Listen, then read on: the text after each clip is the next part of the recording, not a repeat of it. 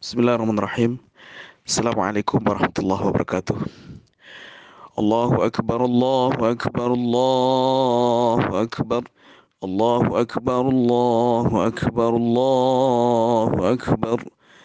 Allahu akbar kabira. Walhamdulillahi kasira. Wa subhanallahi bukratan wa asila.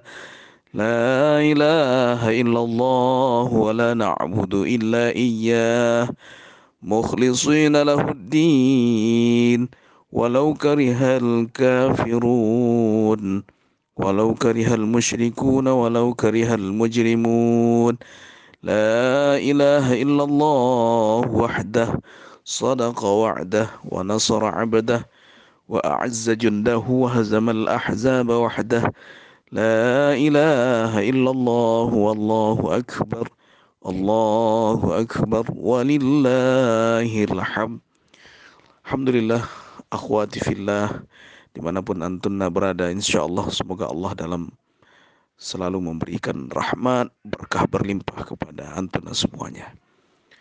Tidak terasa sebentar lagi kita akan mendapati hari raya Idul Adha atau lebih kita kenal dengan hari raya haji atau hari raya kurban.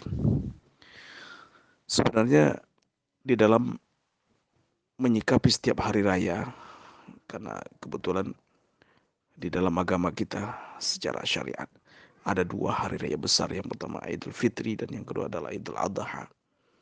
Sama-sama memiliki keistimewaan sendiri-sendiri. Ketika kita menyikapinya dengan uh, senang hati ya dengan gembira maka tidak kalah pentingnya Idul Adha juga sama. Kalau Idul Fitri mungkin kita merasakan terutama di khususnya di Indonesia ya. Idul Fitri itu menjadi sesuatu hal yang sangat istimewa banget ya.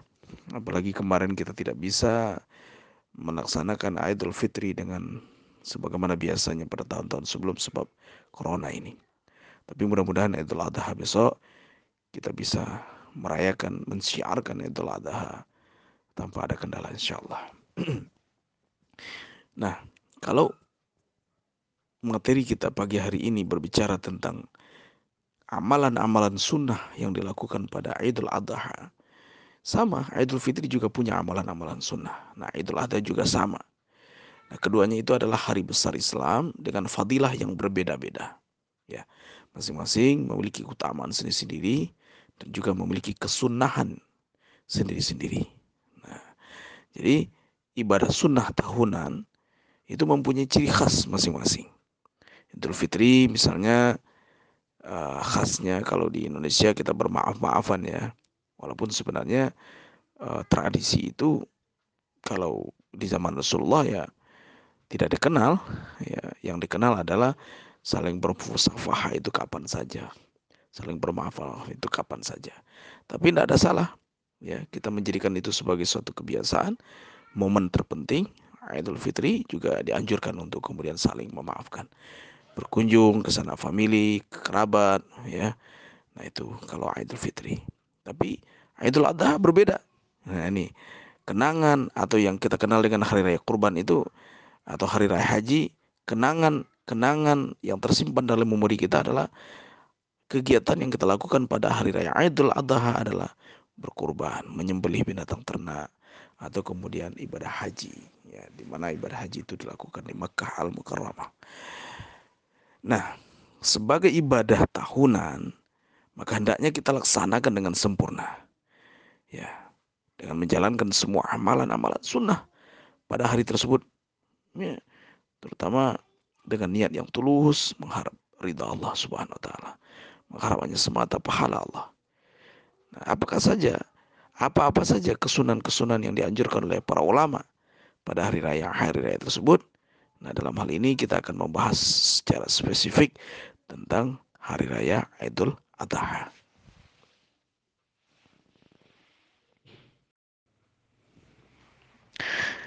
Yang pertama, amalan sunnah yang dianjurkan oleh para ulama dan juga dianjurkan dalam syariat agama kita dalam hadis-hadis yang disunnahkan oleh Rasulullah SAW adalah mengumandangkan takbir di masjid-masjid. baik di masjid-masjid, di musola-musola, atau bahkan di rumah-rumah pada malam hari raya itu. Dimulai dari terbenamnya matahari sampai imam naik mimbar untuk berkhutbah pada hari raya Idul Adhanya ya.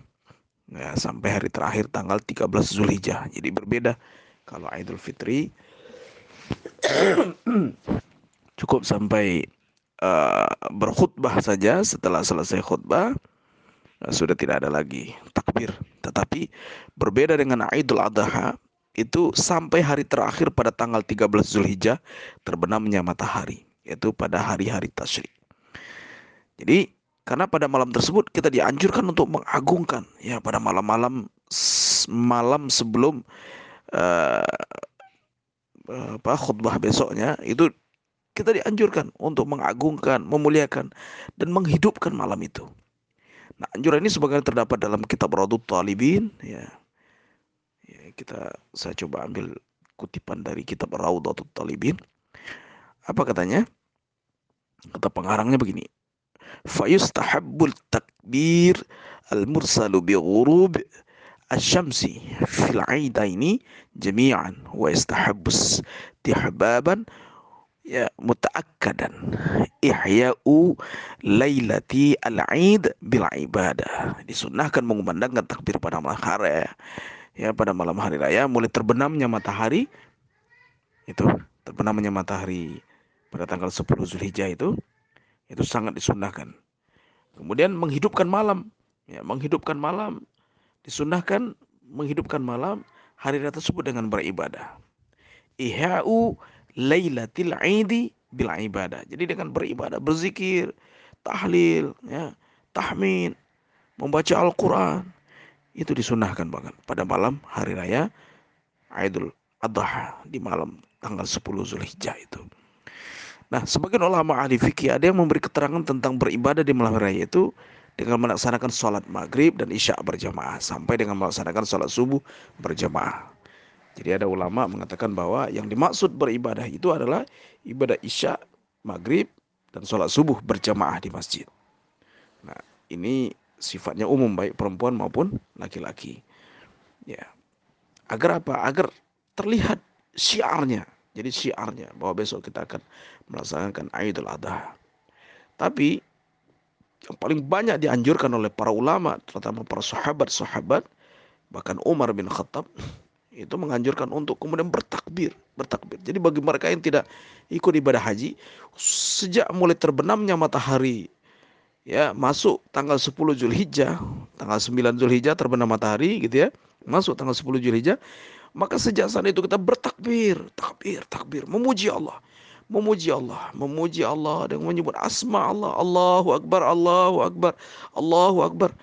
Nah, bagi antuna yang perempuan, kalau seumpamanya tidak elok untuk kemudian bertakbir di masjid rame-rame dengan laki-laki, di rumah nggak apa-apa di rumah sambil memasak. Allahu Akbar Allahu Akbar walillah. Allahu Akbar kabira walhamdulillahi kasira wa subhanallahi bukrata wa asila. Di rumah sambil gendong anak. Allahu Akbar Allahu Akbar bagi antuna yang belum berkeluarga. Mungkin sambil di kamar ya. Allahu Akbar Allahu Akbar terutama di pada terutama pada saat-saat selesai melaksanakan sholat-sholat wajib pada maghrib, pada isya, ya zikirnya diganti dengan takbir atau ditambah dengan takbir, ya begitu. Terus terus sampai subuh, setelah subuh Allahu Akbar, Allahu Akbar, mengagungkan Allah, mengagungkan kebesaran Allah. Nah ini amalan yang pertama, bertakbir, bertakbir mengagungkan Allah. Nah kemudian yang kedua, amalan sunnah yang kedua pada hari raya Idul Adha adalah mandi, ya, mandi sunnah untuk sholat Aid sebelum berangkat ke masjid atau ke lapangan. Ya hal ini boleh dilakukan mulai pertengahan malam sebelum waktu subuh ya boleh. Jadi kalau sudah lewat dari jam 00 itu boleh. Nah, jadi seperempat malam, pertengahan malam. Pertengahan malam itu berarti sekitar jam berapa tuh? Pertengahan malam itu jam 12 ya kalau di Indonesia sebelum waktu subuh dan yang lebih utama adalah sesudah waktu subuh yang diutamakan setelah waktu subuh dikarenakan tujuan dari mandi adalah membersihkan anggota badan dari bau yang tidak sedap ya eh, agar badan juga segar ya badan juga eh, apa namanya eh, ter terlihat terlihat kita bersih gitu, maka mandi sebelum waktu berangkat adalah yang paling baik. Jadi berbeda jika mandinya setelah pertengahan malam, maka kemungkinan tetap tidak segar paginya. Jadi ini maksud oleh para ulama itu adalah mandi setelah sholat subuh akan berangkat ke tanah lapang atau ke masjid untuk melaksanakan ibadah hari raya Idul Adha gitu. Nah, di sini disebutkan ya yusannul ghuslu lil idain wa yajuzu ba'dal fajri qat'a wa kaza qablahu wa yahtassu bin asani min al-lail. Jadi disunahkan mandi untuk salat Id untuk waktunya boleh setelah masuk waktu subuh atau sebelum subuh atau pertengahan malam. Ya, tetapi para ulama menganjurkan setelah subuh ya. Nah, kesunahan mandi adalah untuk semua kaum muslimin, baik laki-laki maupun perempuan, baik akan berangkat melaksanakan sholat Id maupun bagi perempuan yang sedang uzur ya secara syar'i sehingga tidak bisa melaksanakan sholat Id. Jadi boleh di rumah juga nggak apa-apa. Ya kalau misalnya nggak bisa berangkat nggak apa-apa, tetap mandi agar mendapatkan kesunahannya. Kemudian yang ketiga, disunahkan memakai wangi-wangian. Nah, jadi pakai wangi-wangian. Apakah perempuan boleh? Boleh. Ya, khusus pada hari raya Idul Adha, wangi-wangian bagi perempuan untuk keluar rumah diperbolehkan. Apalagi mereka bersama mahramnya masing-masing, bersama keluarga, bersama anak-anak, sanak family. Ya, kemudian memotong rambut. Nah, disunahkan potong rambut, kemudian memotong kuku. Ya, menghilangkan bau-bau yang tidak enak untuk memperoleh keutamaan hari raya tersebut. Nah, jadi pada hakikatnya hal-hal tersebut boleh dilakukan kapan saja ketika dalam kondisi yang memungkinkan dan tidak harus menunggu datangnya hari raya sih. Ya misalnya seminggu sekali saya tidak melaksanakan sholat Jumat bagi laki-laki ya. Nah ini apalagi akan berangkat melaksanakan sholat hari raya Idul Adha maupun Idul Fitri. Nah ini sangat dianjurkan. Di dalam kitab Al-Majmu' Syarul Muhazzab terdapat keterangan mengenai amalan sunnah ini. Nah, apa kata pengarangnya? Ya, beliau mengatakan begini. Disunnahkan pada hari raya Id membersihkan anggota badan dengan memotong rambut. Wasunnatu ayyatanazzafu bi khalqis sya'ri wa taqlim az-zafru wa qat'ur rahayah li'annahu yawma 'idi fasunna fihi ma zakarna ka yaumil jum'ah wa sunnah ayat tayyib jadi sunahkan berhayat membersihkan anggota badan dengan memotong rambut, memotong kuku, menghilangkan bau badan yang tidak enak karena amalan tersebut sebagai dilaksanakan pada hari Jumat dan disunahkan juga memakai wangi-wangian. Nah, seperti itu. Kemudian yang keempat, memakai pakaian yang paling baik, bersih, suci. Nah, jika memilikinya, jadi tidak diberatkan. Yang penting, yang paling penting itu adalah bersih dan suci. Nah, tapi cari mana pakaian yang paling baik di rumah, ya. Mana pakaian yang paling bagus itu yang kita pakai. Jika tidak memiliki, ya cukup memakai pakaian yang bersih dan suci. Nah, kan tetapi para ulama mengatakan bahwa yang paling utama adalah memakai pakaian yang putih dan memakai sorban bagi laki-laki. Ya. Nah, berkaitan dengan pakaian ini, ya, pakaian putih ini ini diperuntukkan bagi kaum laki-laki yang hendak mengikuti jamaah sholat Aid maupun yang tidak mengikutinya. Jadi sebenarnya bagi mereka yang mau berangkat maupun tidak berangkat disunahkan. Nah, semisal satpam atau seorang yang bertugas menjaga keamanan lingkungan, anjuran tidak terkhususkan bagi yang hendak berangkat sholat saja, melainkan kepada semuanya. Jadi semuanya, ya, termasuk satpam yang bertugas ya. Sebenarnya dalam kitab ini disebutkan satpam yang bertugas atau keamanan lingkungan. Uh, jadi semuanya, semua sebenarnya, masya Allah. Jadi dianjurkan ini ya dianjurkan pakai sorban, berpakai pakaian putih-putih. Jadi besok antuna bagi yang akhwat berangkat berpakai pakaian putih-putih untuk melaksanakan Idul Adha. Ini yang dianjurkan para ulama. Nah, sedangkan untuk kaum perempuan cukup memakai pakaian sederhana atau pakaian biasa, ia pakai sehari-hari karena berdandan dan berpakaian secara berlebihan hukumnya tetap makruh. Ya. Nah, namun untuk memakai wangi-wangian uh, tidak boleh secara berlebihan. Ya, boleh berpakaian berpakaian pakaian yang baik, tapi tetap tidak boleh berlebihan. Ya. Di dalam kitab Riyadut Talibin, ya Riyadut Talibin dijelaskan begini. Ini bunyinya ulamanya mengatakan begini. Wa yustahabbu ayal basa ahsana ma yajiduhu minas siyab wa afdaluha albid. Wa yata'ammamu fa illam yajid illa sawab sauba nah istuhibbu istuhibba maaf ya istuhibba ayaqsilahu lil jum'ati wal ain. Nah, dan seterusnya uh, ulama ini menjelaskan ويستوي في استحجاء في استحباب جميع ما ذكرناه القاعد في بيته والخارج إلى الصلاة. هذا حكم الرجال وأما النساء فيكره لذوات الجمال والهيئة الحضور ويستحب للعجائر. ويستحب للعجائز. al khudur wa yustahabbu lil ajair wa yustahabbu lil ajaiz ويتزن ويتنظفن بالماء ولا يتطي ولا يتطيبن ولا يلبسن ما يشهرهن من الثياب بل يخرجن في بس بسلاتهن ini teks kitabnya begitu ya jadi coba kita artinya apa nih Wa yustahabbu ayyal basa ahsana ma yajiduhu minas siyab. Disunahkan memakai pakaian yang paling baik dan yang lebih baik utama adalah pakaian warna putih dan juga memakai sorban. Nah, wa afdal wa afdalu hal bid nah, lebih afdal adalah memakai pakaian putih wa ta'ammamu dan memakai imamah ya memakai sorban. Fa illam yajid illa sauban ya Nah, jika hanya memiliki satu pakaian saja, maka tidak mengapa ia memakainya. Nah, ini ketentuan berlaku bagi kaum laki-laki yang hendak berangkat sholat id maupun yang tidak. Nah, sedangkan wastawi babi jabin ma zakarna al-qaidu fi baitih. Nah, ketentuan ini berlaku bagi kaum laki yang hendak berangkat sholat id maupun tidak. Sedangkan untuk kaum perempuan, cukuplah ia memakai pakaian biasa sebagai pakaian sehari-hari dan janganlah berlebih-lebihan dalam berpakaian serta memakai wangi-wangian walaupun itu diperbolehkan. Sabda Nabi SAW berikut memberi penjelasan tentang memakai pakaian yang berbaik. Paling baik ini diriwayatkan dari sahabat Ibnu Abbas karena yalbisu fil aidi bardin habarah. Rasulullah SAW di hari raya Aid memakai burda hibarah.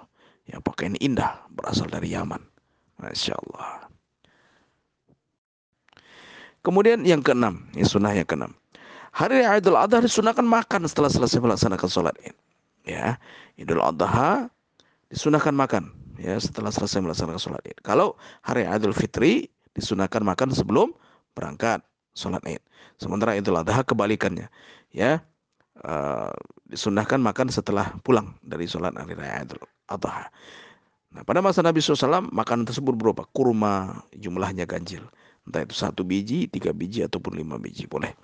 Karena makanan pokok orang Arab ya adalah kurma gitu ya pada saat itu. Tetapi jika di Indonesia makanan pokok kita nasi, ya nggak apa-apa pulang itu adha, makanlah pakai nasi. Nah, tapi kalau punya kurma sekarang kan sudah banyak yang punya kurma, maka itu lebih baik, lebih utama. Jika tidak mendapati, maka cukup dengan makan nasi. Ya, atau makanan pokok di daerah tertentu. Ini kiasnya begitu ya.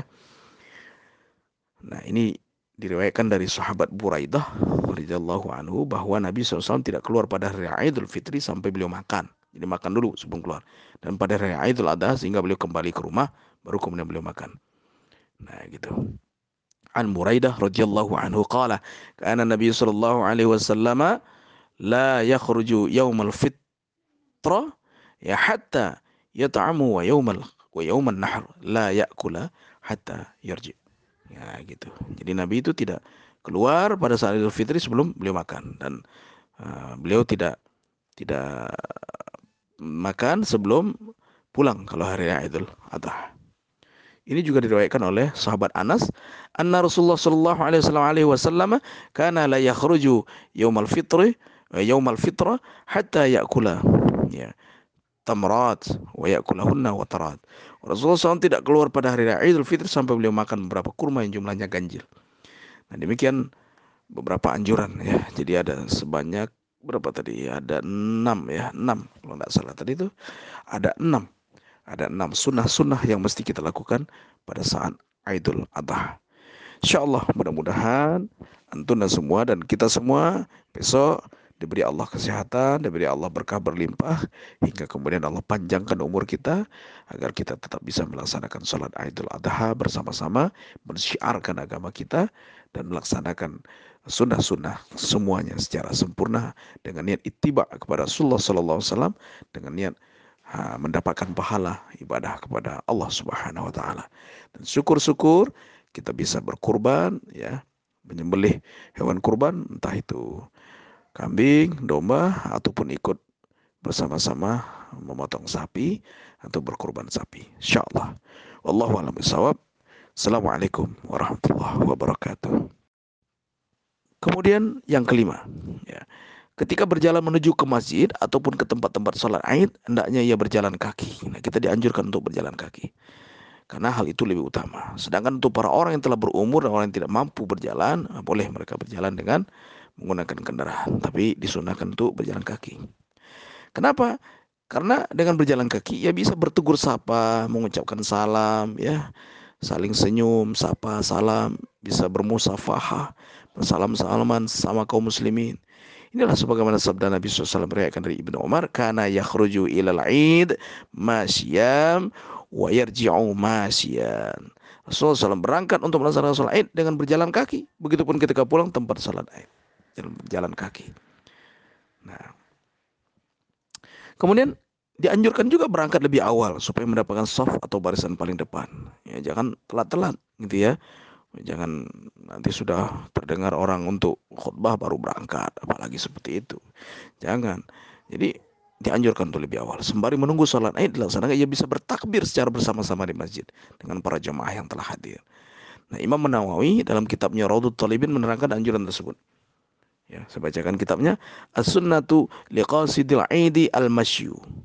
Ya, bagi yang hendak melaksanakan salat Id disunahkan berangkat dengan berjalan kaki. Fa in dha'ufa likabair. Ah, li li likibri, likibra, eh, likibrin ya. Sedangkan untuk orang yang telah lanjut usia atau tidak mampu berjalan, maka boleh menggunakan kendaraan. Au marad, orang sakit gitu, falahur rukub. Nah, maka baginya boleh berkendaraan. Wa yustahabbu liqaumi ayyubakkiru ila salatil aidi iza sallau as-subh. Nah, kemudian disunahkan juga berangkat lebih awal untuk salat Aid setelah selesai mengerjakan salat subuh. Ya, liyakhuzu majalisahum wa yantaziru as-salah untuk mendapatkan soft atau barisan depan sembari menunggu dilaksanakan salat.